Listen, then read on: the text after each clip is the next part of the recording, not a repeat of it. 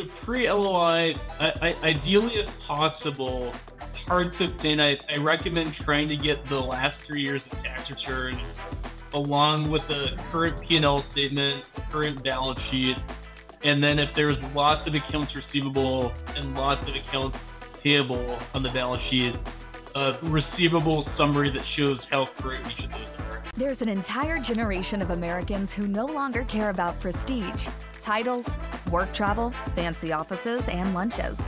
Welcome to Mundane Millionaires, a podcast for this generation of small business owners who want to set their ego aside and focus on what matters family, community, quality of life, and cash flows. In each episode, Eric Pacifici and Kevin Henderson uncover what it takes to get a little money in the bank, control your time, and invest in building great families and lives. Let's get started.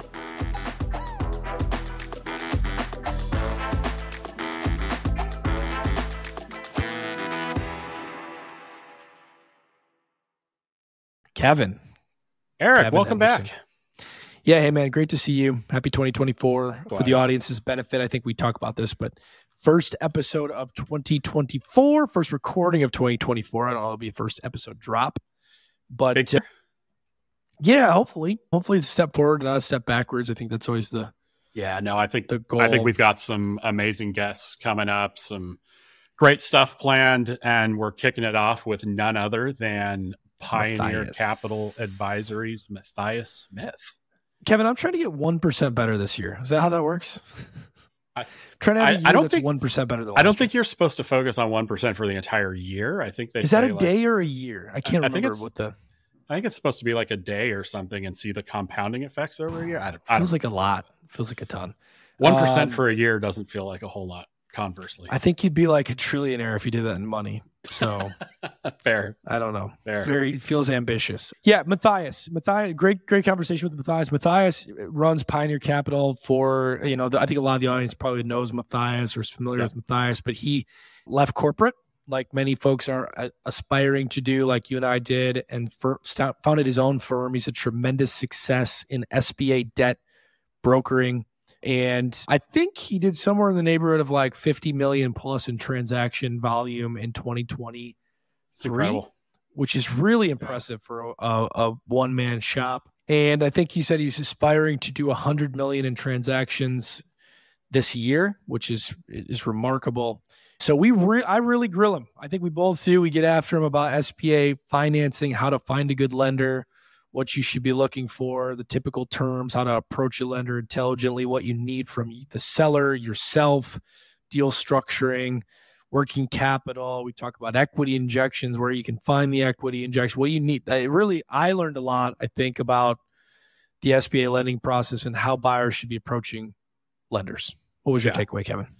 Hundred percent, and it's it's so great to talk to someone like Matthias as well, who's outside of that sales seat, and you know, not to not to disrespect a lot of the direct lenders and, and BDOs out there, and, and the high quality ones really do have searchers' best interests at heart, but you know, like functionally, they are salespeople, right? And so to to step back with someone like Matthias, who's not necessarily in that sales role for a specific bank, to really break down what can you do what are the options out there if you if you shop to different banks and things like that is just so so helpful i thought it was super informative and and super insightful just in kind of navigating the process and and what is actually possible that you may not learn if you're talking just to like one discrete bank Hundred percent. Yeah, hundred percent. So great episode, Kevin. I think we should throw it over to Matthias and get 2024 rolling, so we get that one percent do it. cooking. Let's go. all right with that we'll see you all next week Matthias, and he's on Mundane Millionaires today. Matthias. this That one's gonna go viral. Yeah, first first episode of 2024. H- Happy New Year, fellas. Happy New Year to you guys too. Good to be on with you. just so we don't confuse our listeners eric first recording of 2024 Mm. maybe not first episode in case you're Yeah. looking at the calendar trying to figure out what happened to the first few weeks It's good clarification, Kevin. Our listeners are an easily confused bunch, so I appreciate you um, making sure that we indeed we, didn't- got to break this down very very we don't want anybody driving off the road or anything like that. But we have Right. Matthias Matthias Smith, Pioneer Capital in the house.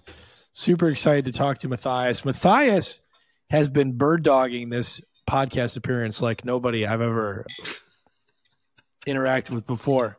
And so, super excited to have him here to talk SBA lending and business buying. Matthias, you take us through your journey. Just give us kind of like the brief highlight. I think a lot of people who are listening are going to know who you are, but you were at SBA lenders in a closing processing role.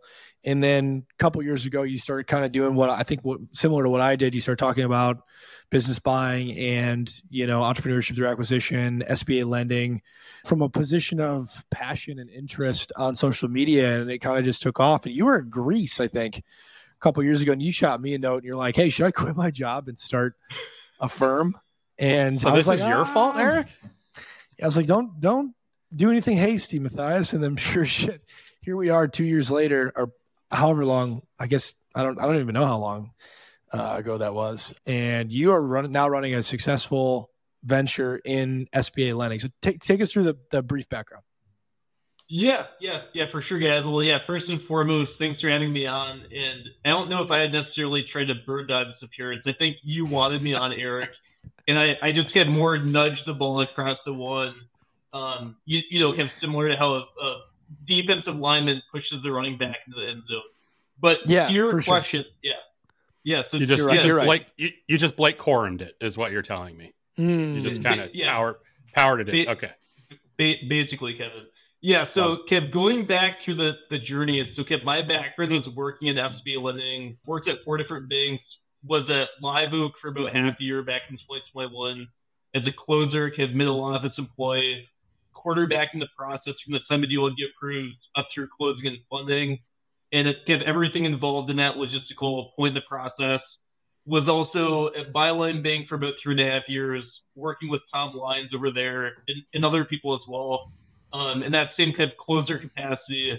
And then also two banks based in Wisconsin, one based in the Milwaukee area called First Bank Financial Center, and the last one called First Business Bank based in Madison. And essentially, what brought me from working at these banks to going off my own was in March of 2022, the day that I started my last bank, First Business Bank, I got introduced to SMB Twitter from Scott Oliver at Lewis and Kappes, who we, we both know Kev by way of Twitter. He's Mhm. bank counsel on lots of different deals that we do. So he shot me this note and said, you know, hey, congrats on the, the new job, wish you all the best of luck and success. Hey, by the way, here's a space on Twitter of all these business buyers looking to buy these small to medium sized businesses. You should put content out to network with these folks to try to generate deal volume for your bank. So right around that period of time, there's actually a lull in the pipeline of, of deal flow at my last employer. So I kind of took this as a battle cry of sorts to go out and kind of beat the drum to try to help curate and generate deal flow. And I basically, from all this content posts that's being on Twitter, and posts about business plans, projections, using a home equity line to keep your house off the SB loan, things like that. And all these DMs start to come in from people looking to buy these businesses, looking for financing. And start then referring these buyers to my bank. And fortunately, halfway through the time at my last employer, in April of 2022, I made the mistake of retweeting a tweet from my bank, at which point in time my head of marketing, and shortly after my head of compliance, caught one of my Twitter presence. And kind of went down this rabbit hole of sorts where they wanted to raid in and kept police my Twitter presence.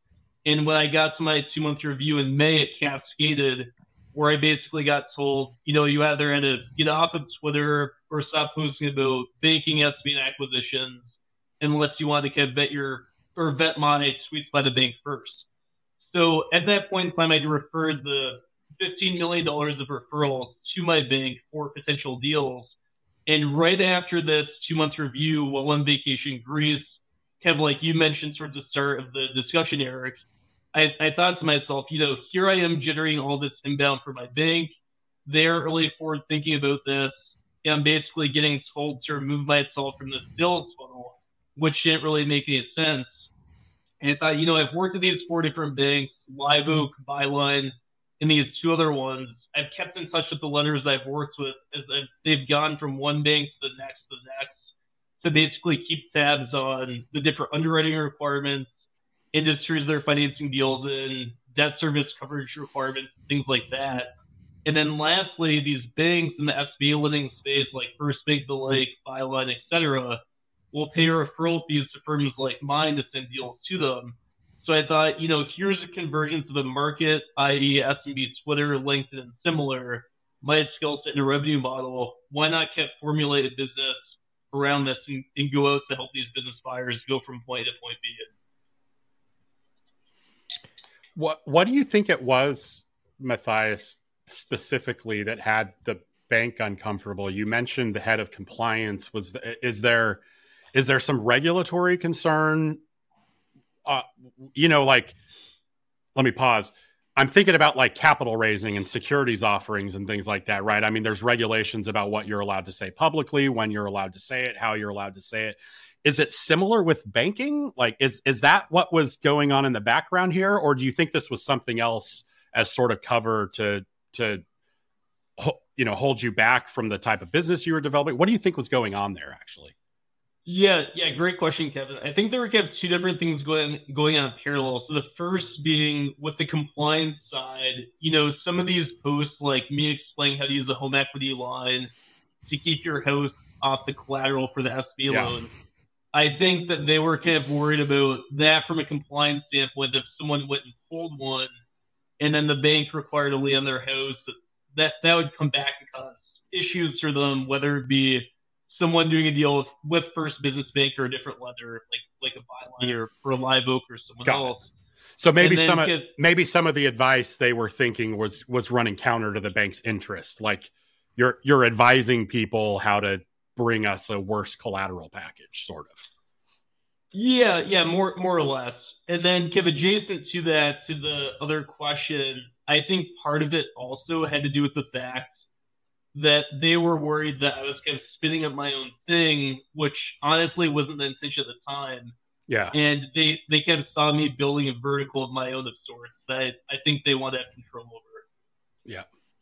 Interesting. Did you did you ever consider approaching them and say, "Hey, I don't want to like I I'm I'm sitting on this asset. I don't want to close the loans anymore. I want to be a BDO and look how much business I can drive. Did that enter into the calculus at all or or once you had the review you were kind of like I'm I'm done with this? Not yet. That never really kept entered to my my mind just because I had sensed the conservatism at the institution yeah. kept leading up to this in comparison with you know institutions where like Ray at FundX works or even Tom at Byline and it, it just didn't seem like an institution that would be congruent with what I wanted to do. Yeah, that's fair. So Matthias, you, you go down this this journey of entrepreneurship. You rip the band-aid off, you quit your firm. You you had the benefit of having a meaningful social media following at that point in time, which a lot of people don't have. Tell us about the experience of transitioning from corporate guy working for a bank of all places to now being, you know, a, a lone wolf out here originating business primarily from the internet. And specifically, yeah. how terrified were you? Eric is Eric has publicly shared his story several times of standing in the shower, literally this like one moment where he's like, "Holy shit, this is either the best or absolute worst idea I've ever made in my life." Naked like, and afraid. What, what, what was that? Afraid. What was that moment for you? Did you have that moment? Anyway, yeah, tell, yeah. tell us about that journey. So the the kid at the point in time, so so basically, I kept walk through and give the the people watching this like the the backstory. So I was in Greece, and basically the the night before I put my nose, I kept boozing up with my wife, it was like right after catamaran, catamaran cruise. What and were you I, drinking? It said like it, it was something remember? of red wine. Yeah, red wine. Okay. details matter. Those good those good Greek red wines. They're it, well it was very good Greek red wine. It said, "Hey, I'm I'm gonna quit my job tomorrow." So I I got my got my phone, sent an email to my boss, the the managing director of the SBA division there, that I think either was fired or got let go shortly after this, but not directly related to my story. But anyways, so I sent this notes off, and I I thought to myself, you know, I'm gonna give this six months. I'm gonna see if I can build a business doing this. If not, I'm gonna go back and try to get another job and hope that the bank doesn't look me, look at me as too much of a maverick. I can actually get gainful employment somewhere else. So the, the so, first can, can I pause you there for a second, Matthias? You're you're on vacation with your wife, and you literally email to quit your job. What what's your wife saying to you about this? Hundred percent supportive, all in. Is there some Yeah. trepidation? Is she like Matthias? She are we sure? Like, yeah, she's she's kind of shitting yourself over it to be honest. Okay. But but, but No, I mean, this is- it, this is important. So many entrepreneurs out there have a spouse that we don't talk enough about, like how important that is to, to have on board. So I, I'm I'm genuinely curious how that conversation went with your wife. Yeah, no, so she was kind of shitting herself over it, but that you know, hey, this will be fine. I have a couple hundred thousand dollars saved up. If if this doesn't work out, like I can I can float it, and th- things will be fine. Is basically what Yeah. I said. Yeah. So yeah, the, are, the are you- do you first think you think you're employable now, Matthias? You think you can go back now? You think I gonna would take you? not hire myself. I I think the. I, yeah, I, I honestly would not hire myself, Eric. I think maybe To be fair, I wouldn't hire Eric, so you know, there's that. What what what about me? Would you hire me, Kevin? Oh hell yeah, you you can you could drive some business and engagement. I love it. Yeah, I got so, I got um, as an as an aside, guys. I got a text yesterday from a, uh, a head of a practice group for a prominent DC firm who I'm friends with, and he he texted me and he said, "Let me pull it up here." I, I, it was one of the nicest, like, but like funniest things anybody's ever said. He said, "Your talents were so wasted as a law firm associate," and I thought that was, I thought that was nice, but it was also like a little like, and you're never coming back to Big Law, so good luck out there. I don't, I don't think I'd hire you, Eric, if I was the head of a capital markets team at Kirkland Ellis or similar. I, I think you're unemployable for life at this point, honestly. Thank you, Matthias. I appreciate Take- that. Take it as you may. I, I won't um, think about but yeah, that. at Kevin. 3 Back to your. but but yeah, back to your question, Kevin. Like the first three to four months was just me like pounding the pavement. So like reaching out to people on Twitter, some of whom have, kept DM me up to this point in time, posting like, "Hey, I've started this loan brokerage firm. I'm basically gonna help you as the buyer find the right bank for the financing," and just pounding the the freaking pavement more or less on Twitter, reaching out to lenders I'd worked with, like people like Tom Lyons, Rager, and others to get hammer referral agreements with them, and basically just trying to get my name out there, just constantly freaking pounding the pavement. And it wasn't until mid September of 2022 that I closed my first deal. And I think the commission from it was like $10,500. So I went from like a byline when I left in it was end of March or April of 22. I was at 95. Then I took a pay cut to go first business bank. There's there's a long story there, Kev, not relevant to this. I was at 88,000. And then basically from from that point when I got my last paycheck in May, no money in the door up until September at like ten thousand five hundred dollars. So So at this Wow. point, your wife is like, "We've made a terrible mistake," and Yeah, yeah. So, so my yeah my so, yeah. So my, my wife is more conservative than me, and like like from a financial standpoint, I mean, she's going to be a, a W two employee her whole life unless she decides to quit, which she could if she wanted to. But irrespective of that, yeah, she she was worried. So basically, I was communicating constantly as the pipeline was building. You know, here's here's what's likely going to close. Here's when these monies will come in th- things will be okay. Th- things will be fine. Essentially, Yeah. And how Got long it. did it take after the commission started rolling in for for her to come around and be like, "Wow, this is incredible. Good job." You know, like I assume at this point she's Yeah. 100% behind you, loves what you're building. I don't I don't mean to harp too much on the dynamic with the spouse, but I just I know it's something so rarely talked about. yeah, yeah. It was about three to four months, like shortly after that, where she saw kept things continuously, cut like coming into the Yeah. pipe. Like, I, I mean, I wasn't sharing four names or anything like like that, of course, but just like, hey, this is how much I'm gonna make when this closes. Things Yeah. things will be fine. So. We and we've talked we, we've talked for a minute about your spouse. Like, what about yourself, Matthias? Did, did you have that moment between quitting in April and September where you were like, I mean, you're just stressed, you're not sleeping, you're pulling your hair out, you're like, I've made the the worst mistake of my life, or or were or did you have all the confidence in the world that I just need to put in the time, this is going to be 100% successful. Like talk, talk about that. Yeah. It was honestly the former. I mean, I'd, I'd, be bullshitting both of you and the viewers a little later. And I, I think it's the former for, for most people, honestly. Like, there were nights I woke up and I'd, I'd stare at the ceiling and I'd be like, fuck, was this the right move or not? Yeah. So. Yeah, no, it's, it's, it's tough. I mean, we've, we've talked about that. I mean, we, and we had every indication in the world at the start, similar to you, that the business was going to come, you know, just by the sheer volume of DMs and stuff. But it doesn't, until that cash flow is like really moving and building, it does not take the stress away. That's you know to to to be out there on your own without the safety net of every two weeks you're getting that direct deposit.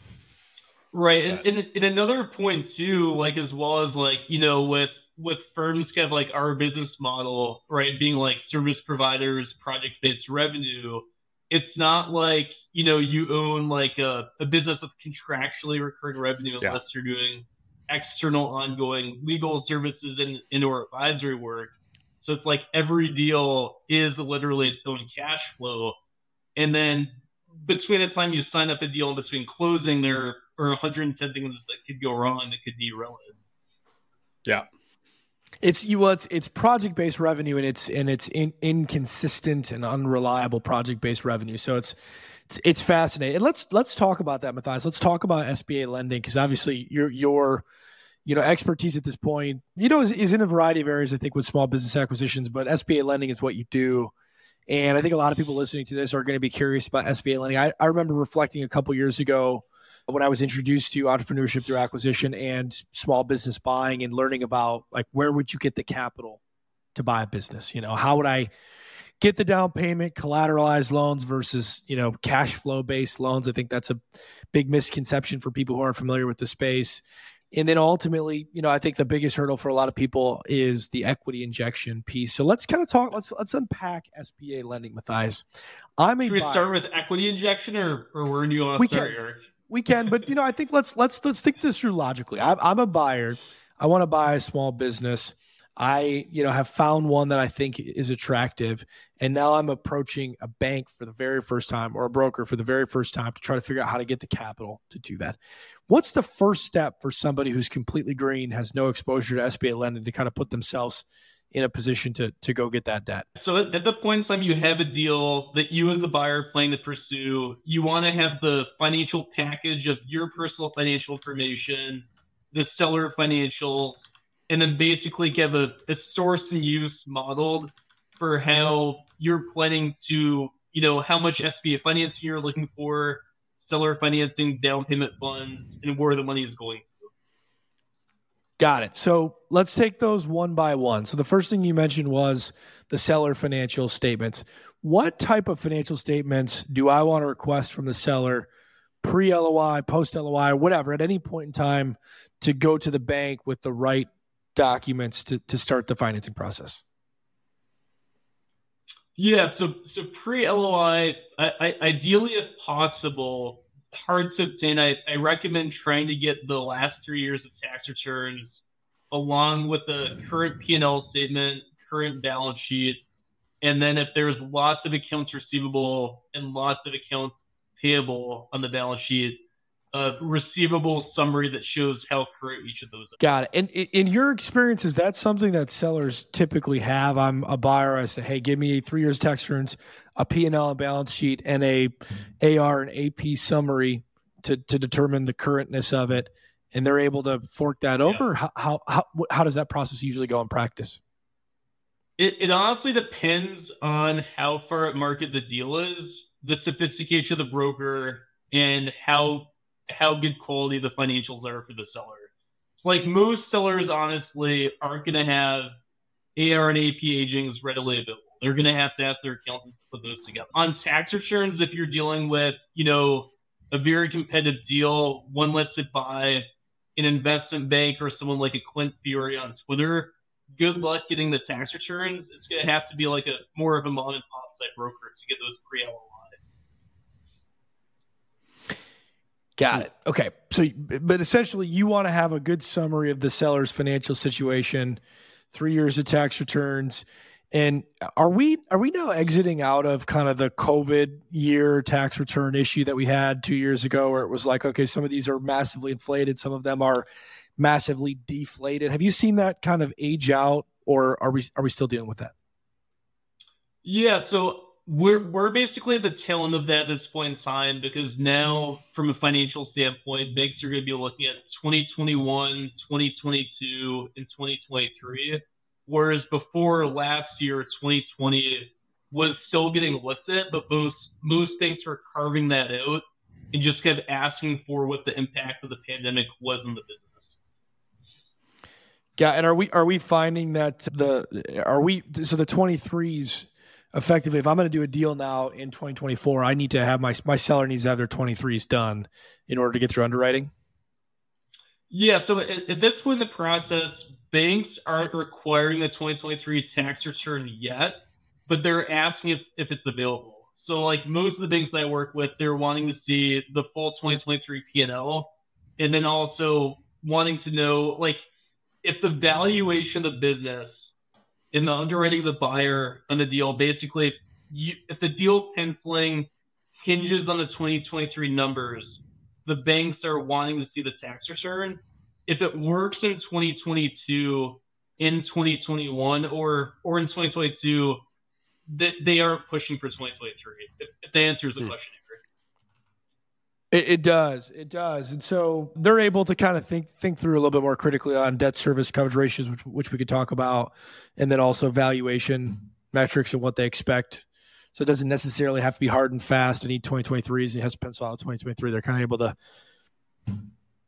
think through. correct. Yeah. The second thing you mentioned, Kevin, feel free to jump in here, but so seller financing, yep. and then you mentioned organizing the deal. And you, you used an expression that I want to unpack, which is sources and uses. Think through the sources and uses, kind of the structuring and the seller's contribution to the deal. Talk about the typical deal structure that you see, and then tell us what sources and uses is.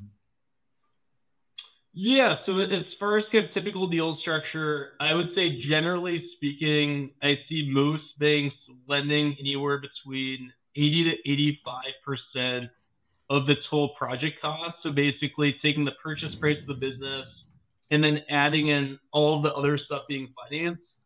Then generally speaking, the seller having a seller's note with payments on it out of the gate for somewhere between five to ten percent of the total use of the funds.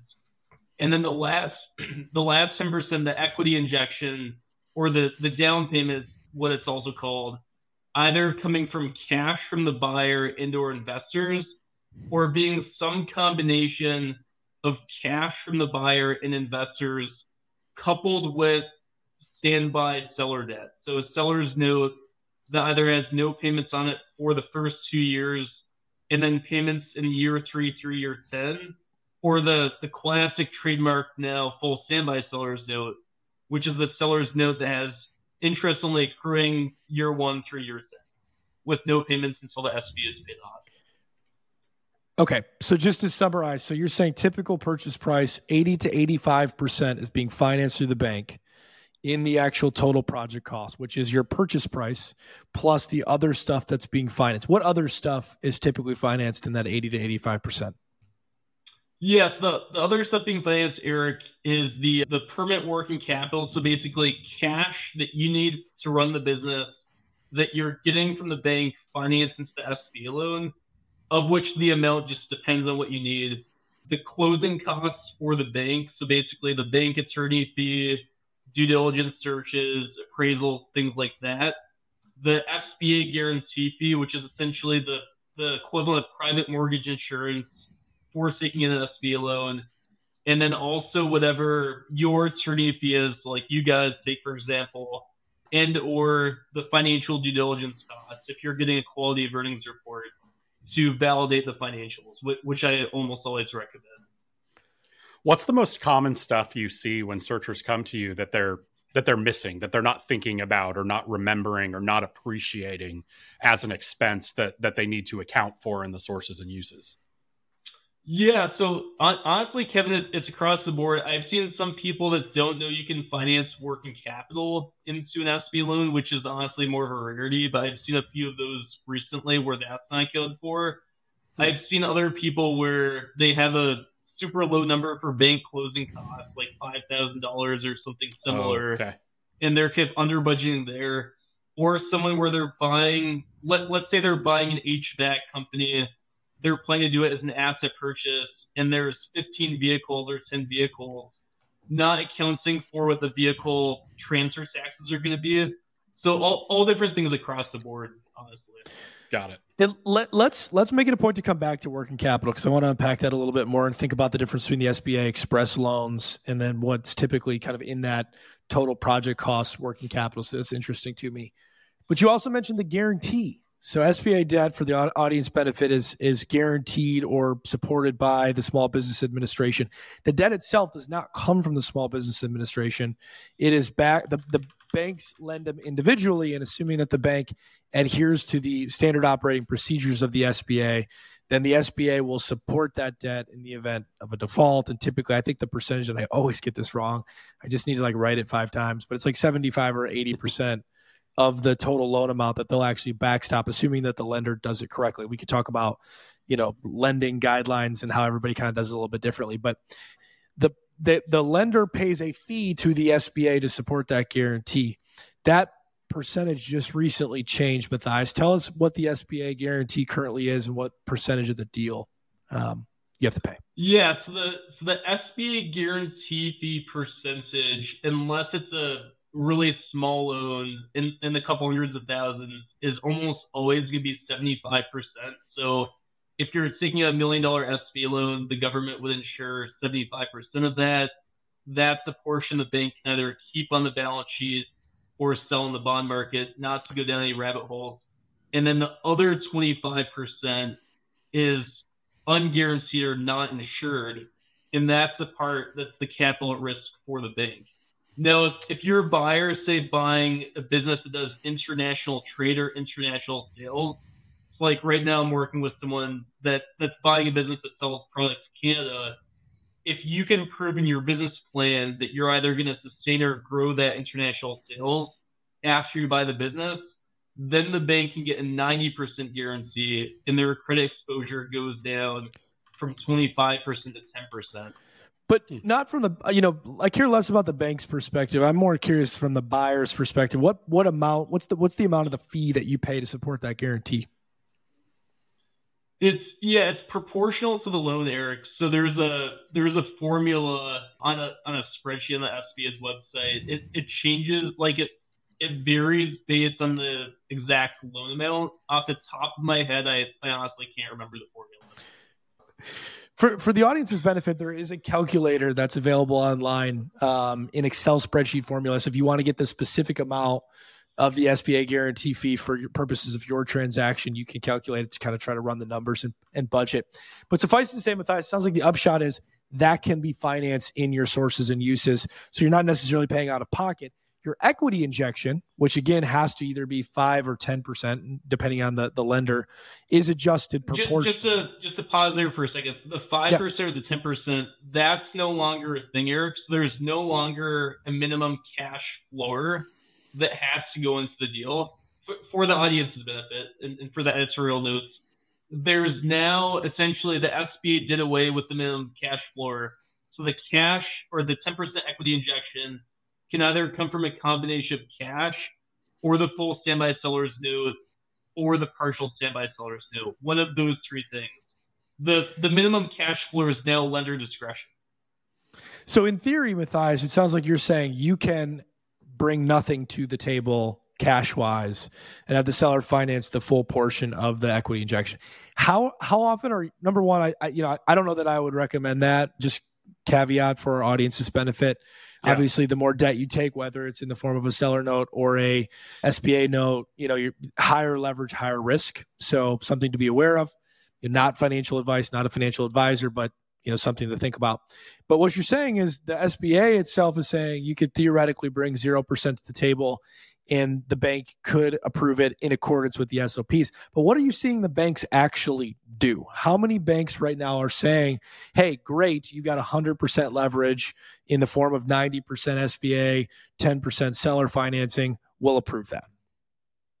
Yeah, phenomenal question. So most 90% of banks that I work with want to see the buyer group, meaning like the, the operator and or investors collectively, bring a minimum of 5% cash to the deal proportional to this whole project cost. So basically, half of the 10% equity injection.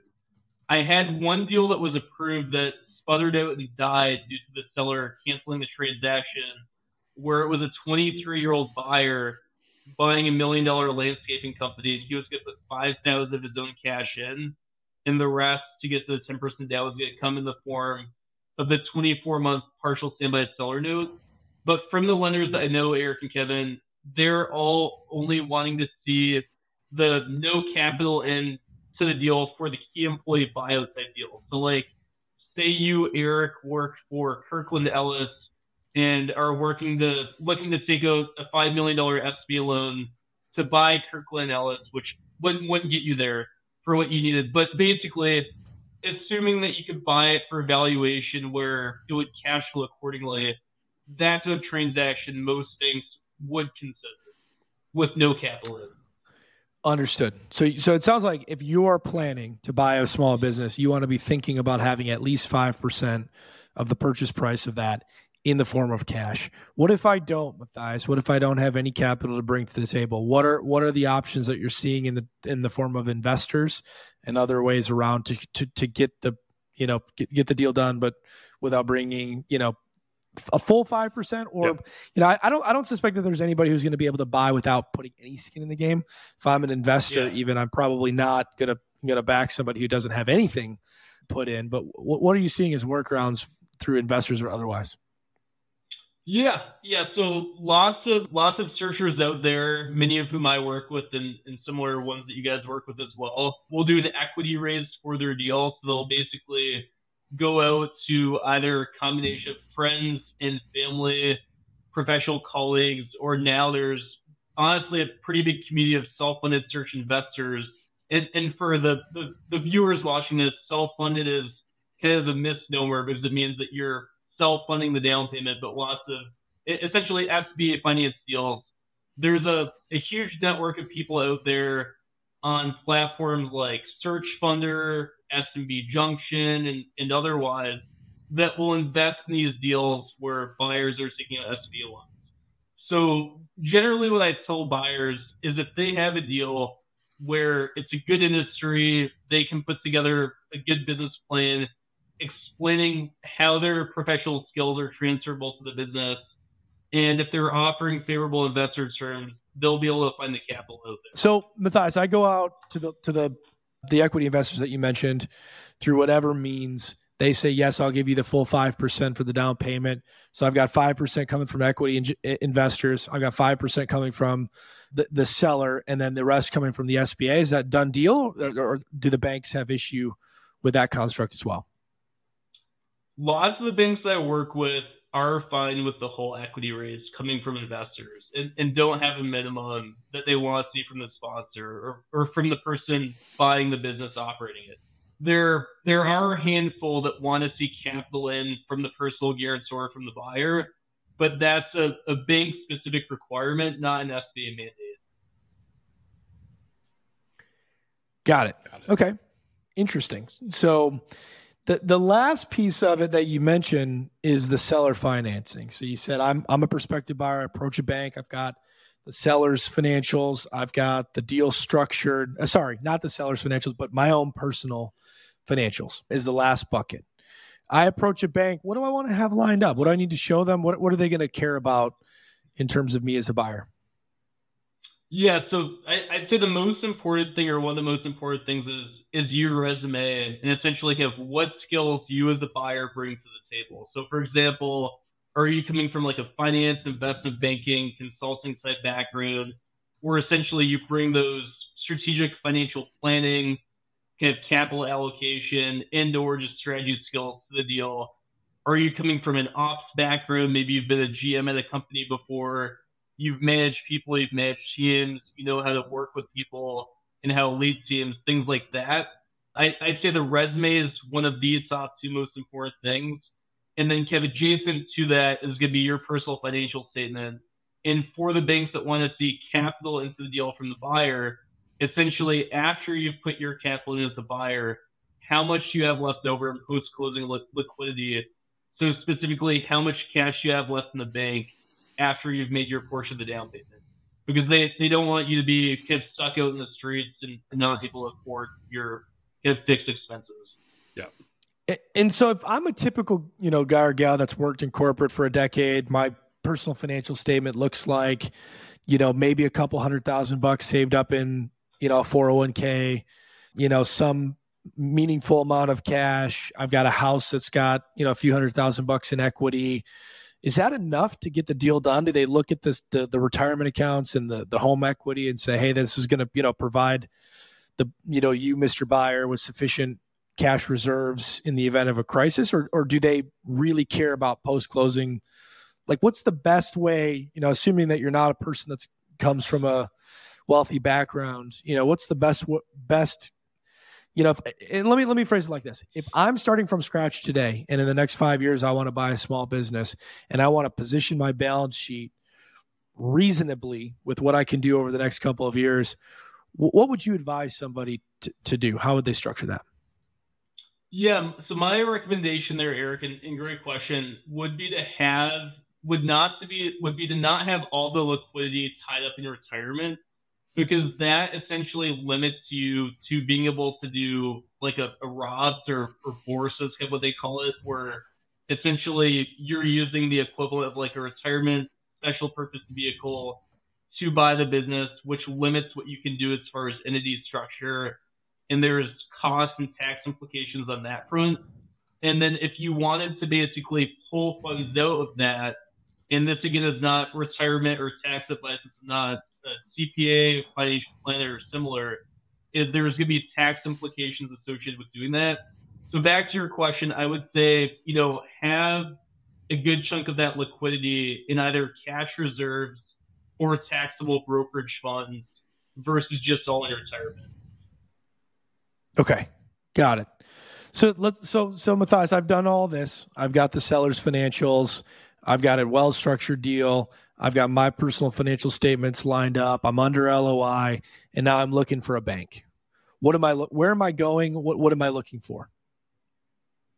Yeah, yeah. So if you're doing this kind of on your own, I mean, my top recommendation would be to go on Google and type in top 100 nationally ranked SBA lenders and look through that SBA lender rankings list to do your initial scrub of diligence as to which players are kind of bigger ones in the market and then from there can do your outreach directly after doing your own research as to which ones of those are established established players in the search fund business buying space. Um, and it, it, looks like you're pulling your screen up here. So I'll just... yeah, and I'm, for the audiences, but those who are listening, I've, I've got on the screen here. I, I googled like Matthias said, top 100 SBA lenders, and it looks like Go I found the SBA a, website link directly. Yeah, that, that one there. lender reports. Okay, so SBA.gov slash partner slash lender slash lender reports. 7A and 504 lender reports. And cutting to the chase for the audience's benefit, the acquisition financing through the SBA is the 7A product. The yep. 504 product is a similar product, but it is used for acquisitions in the real in the real estate space. So I assume we're clicking the 7A and 504 reports. And now, what am I yep. looking at here, Matthias? It's going to tell me who I do and don't want to work with. Yeah, scroll down a little bit there. So, so basically, Eric, what you'll see here is, or, or scroll back up towards the top. Essentially, think of this viewers watching this as the equivalent of a, a scoreboard for for deal volume, right? So, which banks are doing the most transactions or the most deals in the SBA space?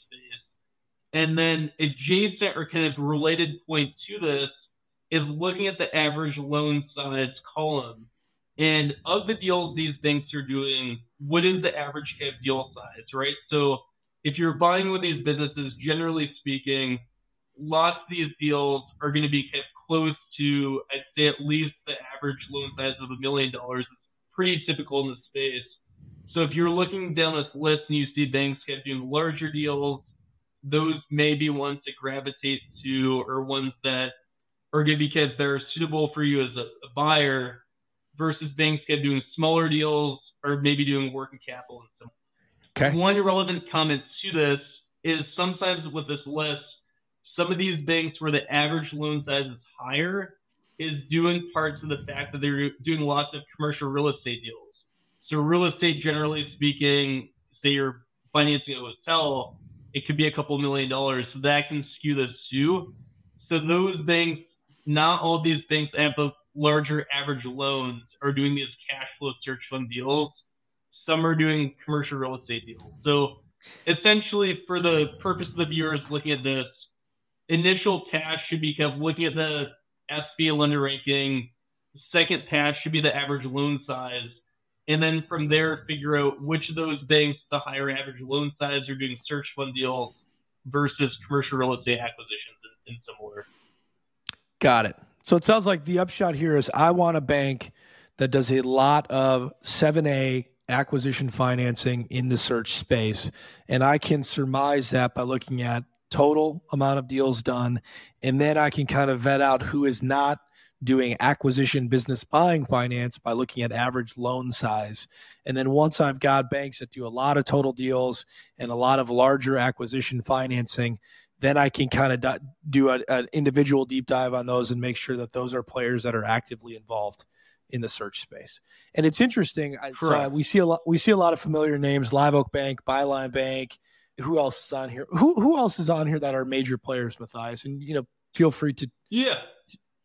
Yeah. yeah. So like like First Internet Bank on there is a, a pretty major player. If you go down further on the list, you might have to scroll to those a few times. You'll see our friend Ray Drew with Fundex Solutions, and then kind of you know various things gathered throughout this list. And I have, have to be careful not to give up too much of my secret sauce here. But but yeah, there there are some pretty good search fund players here on this list as you scroll up and down. Got it. So then, so then I, so I approach a bank, and, and obviously, you know, you as a broker, you, you are a solution. I'll, I'll, just give you a quick plug. Matthias is a tremendous business broker. There are a lot of great banks, but you know, you can obviously approach Matthias, who can help you through this process. And then the fee. Yeah. My understanding this is not a commercial for Pioneer, but just by way of background, since you're on the call here, there is, uh, you know, the fee that would be associated with you being a liaison for the process is then paid by the bank. So ultimately, you don't have Correct. to do all of this. It's just just good background. And just one, one correction is loan broker, not business broker. When, when, when you, the, the, did you did say business said, broker. Oh, yeah. I would broker. never besmirch your good name like that, Matthias, by referring to you as a, a business broker. But so okay, so I, I so and just to, am, before before you move on from that point, just to contextualize, and again, not to give away the secret sauce, so feel free to give a range. But like, how how many banks do you look to or look at working with, etc. Like if a if a searcher comes to you, are, are you looking at two or three banks for them? Are you looking at you know 15 banks for them? Contextualize for listeners the the benefit of going with a loan broker over direct to the bank and how much kind of legwork that saves. Yeah, so it, it depends. So based on the deal structure, the industry, and like the the debt structure. So like what percentage of bank financing the the buyer is looking for relative to the total deal size. Those factors can impact how many banks would be a good fit for a deal and, and how many would be a good fit to finance it. Okay. So for some deals, it might be as low as three or four. If someone's looking at a deal where there's 90% financing ask, 1.15 debt coverage, and they're looking to do the you know the full standby or the partial standby for part of the equity stack. Yep. If it's a deal where it's like 75 to 80 percent bank financing, 1.3, 1.4 debt, debt coverage, good industry, recurring revenue, not project based, that could be 10 to 15 different banks of, of possibility. Got it. Got it. And let's let's pause for a second. I want to talk about debt service coverage ratios because I think that's interesting. But let's talk about what we're looking for. Obviously, we now have looked at the list. We know who does a lot of these deals, and so we can kind of, I guess, surmise. And maybe this is is is is you know not ne- necessary after we've looked at this list. But I'm looking for a lender. I you know I'm going to buy an accounting firm. Right, that accounting firm doesn't have any collateral at all. It's yeah. got contracts with customers, it's got employees, and it's got a name that's existed for a decade plus that's literally all it has. How do I go and get that financed if there isn't any collateral for the for the lender to place a lien on?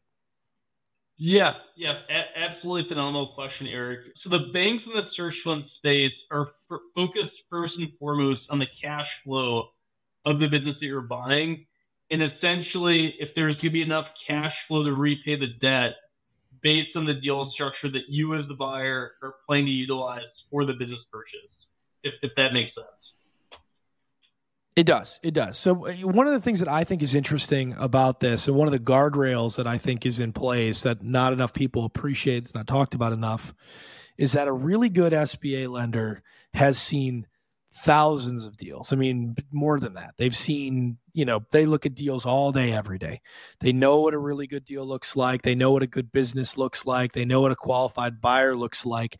And so I always tell my clients, I'm like, hey, there are about five or six people that you would want to realistically talk to. And if all five or six of them say, hey, no, I'm not going to give you the money for this, that should be a pretty pretty good message to you.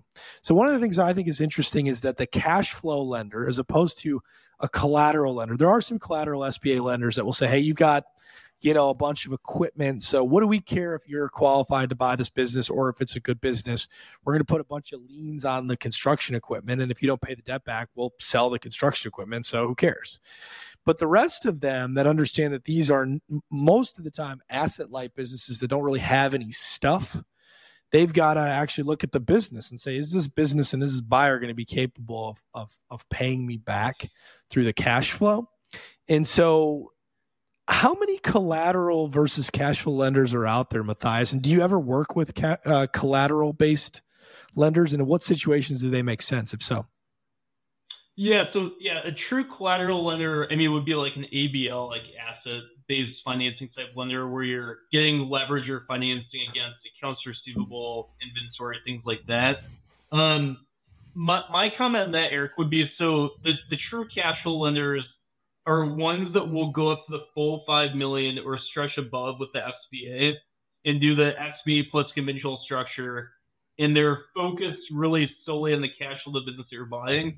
There are some banks where in their credit guidelines they have a maximum unsecured exposure amount that they can't stretch above maybe it's a one and a half to two and a half million. And that's just give it a truly arbitrary bank credit exposure guideline prerogative or requirement. And I don't know if that really answers the question, but the, the vast majority of banks I work with will go up to the full. So, Matthias, you mentioned the $5 million cap. And for the audience's benefit, in most instances, SBA lending right now is capped at $5 million in total lending. Is there any exceptions to that, Matthias? If I want to buy a $6 million business, am I capped at 5 million or are there any workarounds for that? Yeah, so there, there are two different workarounds, Eric. So one is there are some banks that will do the SBA 7 to 8, so up to the 5 million plus what's called a pari passu structure. So basically they'll do conventional debt over and on top of the 5 million.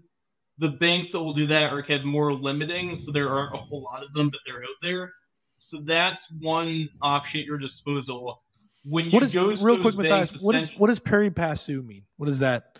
It's Latin. Is it what what is um, just tell us what a pari passu loan is first of all? Is it so you, you got five million in SBA and then what's what do you mentioned the conventional piece? What does the conventional piece look like to get you this to the six million? So not being a legal scholar like like you, Eric, I don't know the exact Latin definition, but pari passu essentially means that you're, you're coupling the conventional debt over and above the SBA. So you're you're doing the the five million plus the conventional on top of yeah, it, it, effectively, it means e- e- it means equal in rights. So when you think about traditional traditional debt, if you're layering multiple stacks of debt, there's a there's a hierarchy, and you hear about subordination and things like that. So subordination just means instead of one being higher in the hierarchy, they're they're equal. So they kind of run parallel in, in rights and things like that. Yeah, Got so the, the, the pari passu, the SBA plus conventional is is one option at your disposal, Eric. When you get to that level of debt, the debt service coverage requirements increase from what they are with those same banks when you're at or below the five million of, of debt, which would just be through the SBA 7 Okay, so I'm getting to the six million that- bucks, that- and, and obviously there's equity injection re- considerations, but five million in SBA, and then the the rest would be a conventional loan on equal footing, so it'd have the same terms and conditions, and it'll be side by side with the SBA debt, but a conventional product that you said only some, le- not very many lenders do this, right? It's a pretty Th- rare there's product. a good hand, there's a good handful of them, and just one segue back to that, Eric. Not all banks that do these will do the same terms and conditions. For some of them, they might want to say the amortization be shorter with the faster burn off to get rid of that conventional exposure. It's just subject to the bank specifically that does it. how how big can I go, Matthias? And I wanna- know I want to buy. Go ahead, Kev. Yeah, I was about to ask that very question. Yeah. Yeah. Well, how much can we? How much can we? Yeah, take, so I want to. I want to of buy a twenty million dollar business. Can I get it? Yeah. So of the banks that know that do the, I I'd say the upper bound would be four million plus minus somewhere in there. I, I know banks that will do these for hotels that will stretch up to ten million with the five million Well, million SBA seven A plus five million conventional. So, d- you you said four million is what they'll do. You mean four million above the SBA five million, or what? What do you What do you mean total? Yeah. Four million above the SBA five million. So so Okay. five plus four. G- gener- generally speaking, plus minus. So, So you could conceivably be, doing if you if, if you combine with equity raise, seller financing, etc. I mean, you could conceivably be buying a 10, 11, 12 million dollar business, still using an SBA loan plus a pari passu conventional loan. Yeah, correct. So, Matthias, before we move on, you mentioned that there is a second way to to exceed the five million dollars. What What is that? So the second way, Eric, is buying businesses in different in NAICS codes or different industries. If you buy an HVAC business and use the full SBA five million, you could buy a plumbing company, utilize five million there. Then you could buy an e-commerce business, do five million there, and, and kept going down the line. In, in preface or kind of background for the viewers, I have yet to help a client do five million multiple industries, so just to throw that out there. But with the new SBA guidelines, supposedly that's something that you can do. Got it. And for the audience's benefit, and Kevin, I know you know this cold, but it's the North American Industry Classification System (NAICS), and it is a it is a standard industry categorization that's used throughout. Nor- I thought it was a, U.S. federal government thing. I actually just learned it's not. It's ca- Canadian, U.S. It's all of North America for industry classifications. But my understanding is that you can finance up to the five million dollar multiple times using different NAICS codes. So fascinating. And- Fascinating. and- it'll be inter- it'll be interesting to see and and keep track of how that plays out. Right. It's one of those things that it's hard to know. Was that a is that a mistake? And are they, are they going to catch it and close it? Or are they actually going to allow that to happen? But Bel- believe me, Kevin, there are clients I'm working with now that are working to execute under this new structure. I love that. I And, love that. And once one deal closes, I will be posting about it on Twitter and LinkedIn. Let's Awesome. go. Looking forward to I'm it. excited. And, and one thing to note, to note for the audience's benefit is that $5 million cap is lifetime, uh, not lifetime, but in the aggregate, meaning you can have multiple, you could ac- finance $5 million acquisitions using the, the SBA program. So not a one time and you're done deal. Matthias, you have visibility to a lot of transactions. You are seeing debt service coverage ratios and you're seeing valuations. And I'm curious what lenders are wanting right now and what you're seeing in terms of debt service coverage ratios and valuation multiples. What what are businesses being sold for right now? Start with valuations.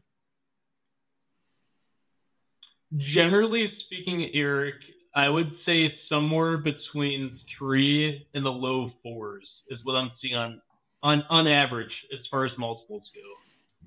Is is that in line with with what you guys are typically seeing? So, yes, you know, candidly, with the, the lending process, or sorry, the the the legal process, we don't have a ton of visibility to the financial underwriting and the valuations, and it's a question that, frankly, we should probably ask more often because we have, you know, tremendous amount of data coming through our firm. My exposure right now is saying that most deals are getting done between like three and a quarter and four. Uh, I'm not really seeing That's a what lot. I would fi- have said exactly the same range.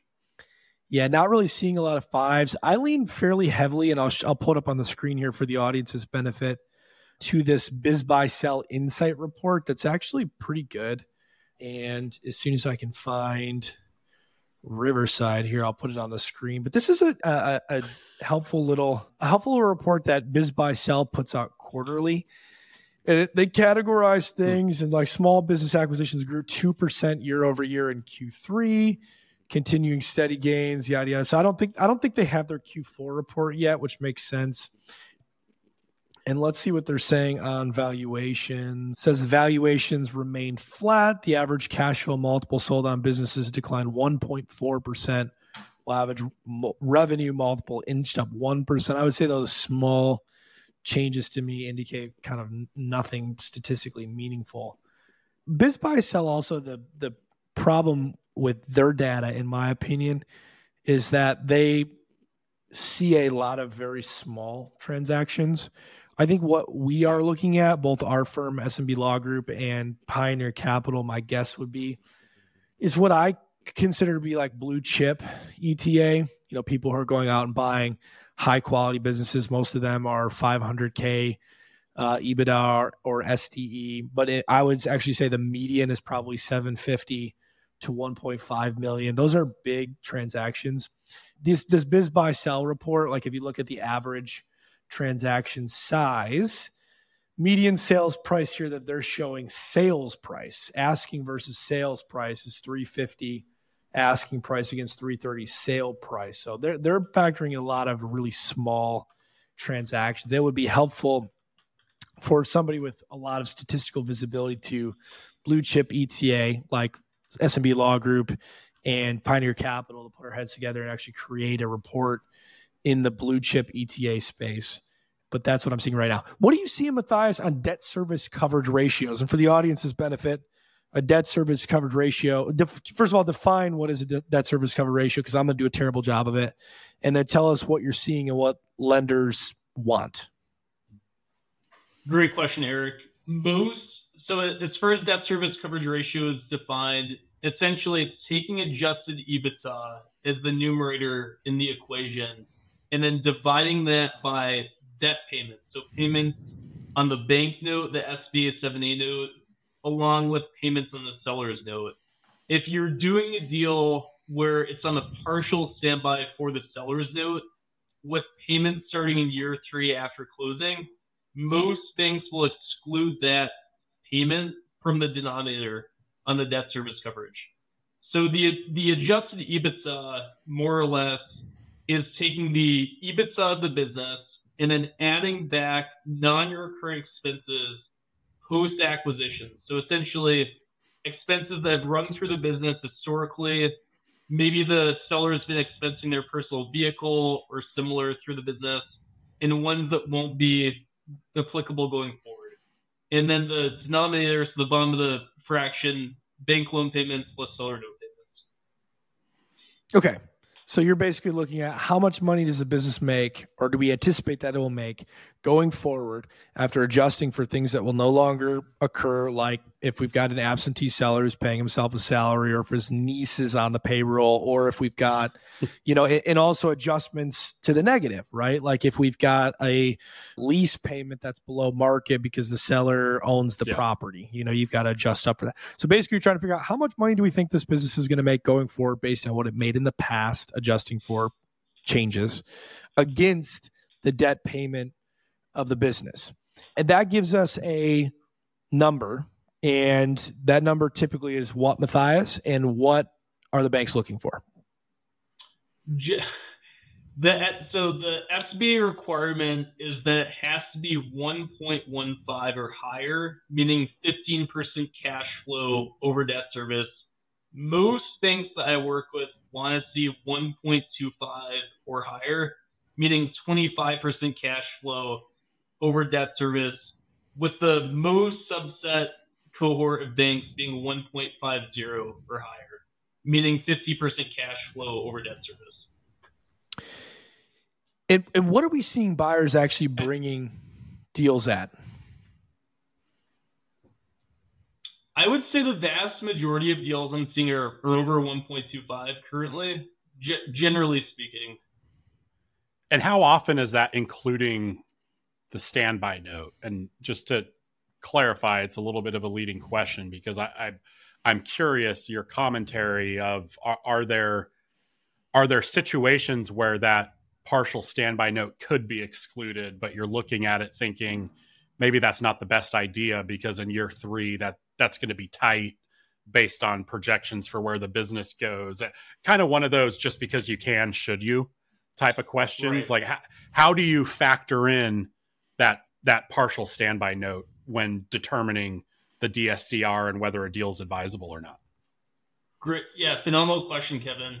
Most buyers, when they reach out and they come to me, they aren't modeling in the payments and the partial standby seller's note what I've been telling people to do is to map out two different debt coverages.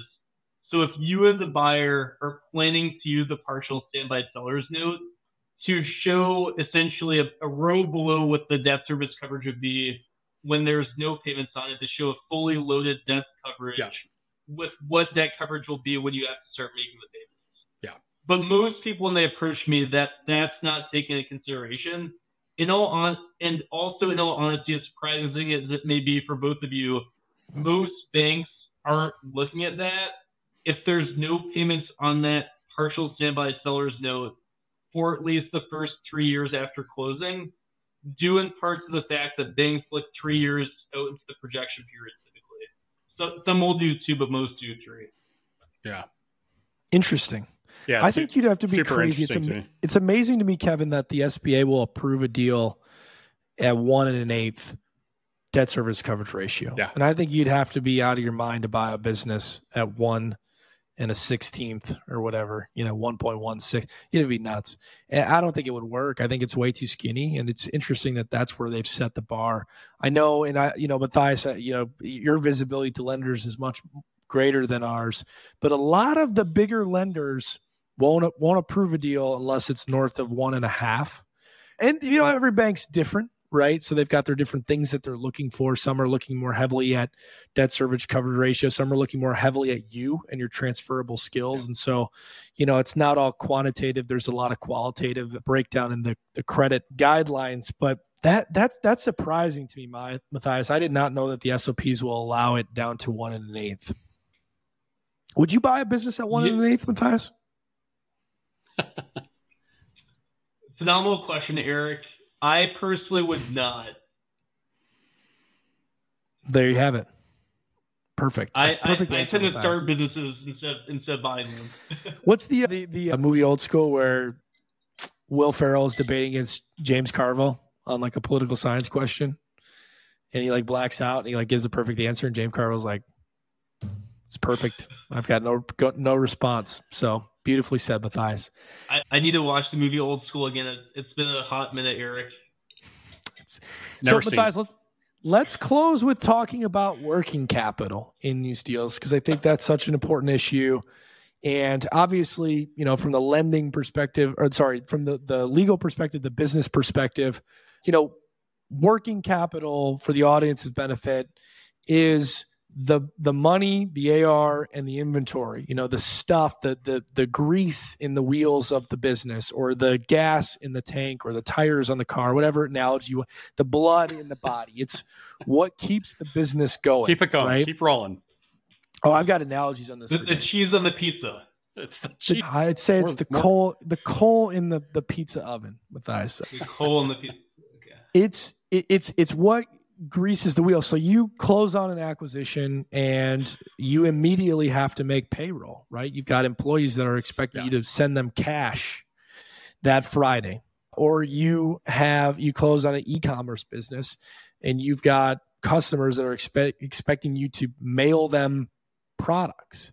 If you close mm-hmm. on a business that's got employees and contracts and office furniture and a bunch of stuff, but it doesn't have any cash, you're going to find yourself in a little bit of a pickle shortly after closing. And so, in most sophisticated M&A transactions, small business M&A transaction, you'll negotiate working capital. It's a part of the business. In the absence of that asset, the business doesn't operate. So the valuation, the whole philosophical valuation and, and what you're buying is undermined. So in most instances you get that the problem is in small business m&a you oftentimes run into brick walls with sellers and sellers counsel and sellers advisors who don't appreciate that understand it or get it because it's their world and we're just living in it. We're just lucky to be there buying their amazing, you know, world changing fencing company. Yeah. And so they'll say working capital Matthias sounds like a you problem, right? And now I'm buying a business. I got to figure out, again, we talked about personal financial statements and the like. I got to figure out how I'm going to close on this business and then make payroll and do the things that the business needs in the normalized course after closing. Talk to us about financing working capital. You mentioned it as a part of the sources and uses. I'm also familiar with an SBA lending pro- product called an express loan. Tell us about the various and and I have a follow up to that, but uh, I'll stop there because obviously this is long winded. But tell us about working capital financing, Matthias. So there are three ways that you can get working capital into a deal, Eric. One of which you mentioned during the question is a segue leading up to it, which is having it negotiated into the purchase price. So basically, establishing in the letter of intent that you're going to have a normalized level of working capital, including the purchase, which could be a combination of cash, accounts receivable, inventory, and, and there have different schools of thought as to how to arrive at that number. Some people decide to put it to the quality of earnings report and basically kick the ball down the road to the ninth inning. I, I generally don't encourage that, not legal. You can also have a, a minimum range or like a minimum number and then mention that will be firmed up in the QB or you could have a range. The other ways that you can get working capital into the deal is you can have it financed into the SBA 7A acquisition loan. Generally speaking, most of the banks that I work with or have worked with don't want to finance more than the buyer group is putting as a down payment into the deal, with the rationale being that if the SBA audits the file, it will basically look like the, the bank just gave the down payment back to the buyer group. If that makes mm. sense.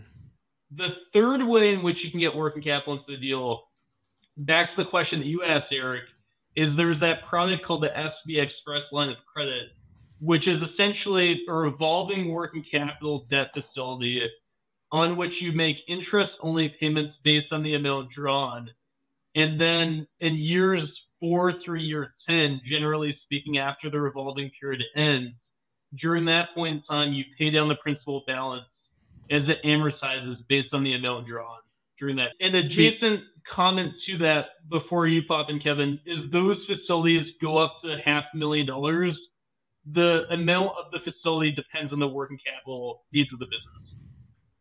Yeah, so the bank will kind of offer what they think the right the right level is. How does that factor, if at all, into the DSCR calculation? Assuming it's undrawn at closing, is it is it not factored in, or does the bank take into account that loan capacity as if it's fully or partially drawn when determining the the DSCR? for the deal? It would be the, the, the second or the, the latter. Banks okay. will look at if it were fully drawn, what the impact on, on debt it. coverage would be. Got it. So it's it's looked at just like the seven A loan, fully drawn as the the full debt, the full amount of debt service for. Okay, that's correct. And, and one adjacent comment to mention for the benefit of the, the viewers or listeners is that that facility impacts that five million calculation. So if you're mm-hmm. looking to take it at half million express line of credit, you can only do 4.5 million to collectively total up to 5 million on the SBA 7A acquisition loan. So four and a half plus half million equals five. And and break that down on the deals you're seeing, Matthias. How often are you seeing one over the other? How often are are buyers bringing you deals where they've negotiated a, a, solid level of working capital to run the business into the purchase price versus are are needing to actually finance it through the SBA loan? most buyers, generally speaking, the the subset that we can see on SMB Twitter and, and similar, most typically have in their letter of intent that they're requesting to include normalized level of working capital. Some of them will kind of go into more detail in the LOI as to what they're expecting there, if it's a range or minimum to be firmed up in the QB. I'd say it's more few and far between, Kevin, when there is no working capital expectation in the LOI. I don't know if that mirrors up with what both you and Eric see, but I see I'd say it's more of a rarity typically when it's yeah. completely foregone altogether. And, and just to throw you guys a plug back, that's generally why I tell buyers before submitting the LOI to consult with legal counsel to make sure that you don't miss anything major such as that. Yeah. Well, and it's it's a tough issue, right? Because when I go to buy a pool installation business, right, they're building pools. It's really capital intensive. You need a lot of money up front to install pools. And I take that deal to a lender and I'm getting the lender to approve it. And they've got concerns about the working capital. You know, but but at this point in time, all I have from the seller really is that three years of tax returns that you mentioned and the personal financial statements. It's tough to figure out what this business is going to need in the, the normal course. And so it's a really yeah. tricky issue in small business M&A when you've got a working capital intensive business like many of these like asphalt paving or, you know, tree trimming. You need big machines. So Matthias, one of the the biggest things that I see I, I think it's a mistake, frankly, that I see a lot of buyers make in the SBA vetting process is over prioritizing interest rate, right? And we're also, and it's important, right? I mean, you're going to financially underwrite a transaction, you're thinking about your debt service and how expensive it can be. I see buyers over prioritize interest rate. I see them over prioritize a few lenders who have fixed rate products. Talk to us about what a buyer should be looking for when they choose a lender. Great question, Eric. The first and most important thing that I think is the experience of the lender, how long they have been at their current institution, or more generally an SBA search fund cash flow lending to begin with. And then also what their conversion rate is from term sheet delivery to approval. I, I think those are the most important factors. And how do you? So I think what you're saying is certainty to close with the second part. And how do I make sure, you know, I had a client a year or so ago and he went to a big national lender directly and his files sat on this lender's desk for like two plus months, like crazy. And finally, in the end, the lender starts picks up the file and starts asking all these questions that the buyer's like, what the heck's going on? Like, these are questions you should have asked two months ago you know? Yeah. And at this point, his deal's in jeopardy as a result of it. How do I know that that's not going to happen? You said diligence for the pull through rates. How do I how do I do that? You can you can ask for re- references um, from people like yourself or or other service providers in the space. You can ask the lender directly if they can put you as the buyer in touch with former clients that they've worked with to share their experiences if they're willing to do that. Of course, with bank confidentiality guidelines that may may or may not be challenging. And you can just ask the lender directly what their pull through rate is, and and generally speaking, what portion of deals that they issue term sheets for ultimately get approved. And that's part of part of what you as a broker would do, I think, is alleviate a lot of that that like extra make work for searchers to stay on top of bankers right? Because at, the end of the day i think if you do end up with a lender like Eric's referring to, unfortunately, you happen to have a bad closer, you know, whoever's running the file, it's the person that's constantly following up, that's hounding the bank, that's like, what else do you need? What else do you need from me? Let's get on the phone tomorrow. That's what's ultimately going to drive that deal through, right? Is kind of that that tenacity and perseverance. Correct. Yeah, a hundred percent. Yeah. All right. Matthias, this was fun. What final final words and feel free to to plug Pioneer Capital and anything else that you're working on where we can find you. Final final words are fun from my side is that if you're a business buyer, either in the early stages of search process or for, further along that is approaching a deal looking for financing with a debt need of a million or higher, I, I would definitely love to help you. Basically, as Eric mentioned towards the start of this podcast, I cost nothing to work with since I get paid directly by the bank. And essentially, my sole goal is to help facilitate a smooth process start to finish for the financing. All right. Awesome. Matthias, thanks for coming Matthias. on, man. That was fun. Yep. Always a Thanks for having me, guys. It was, it was good chatting with you.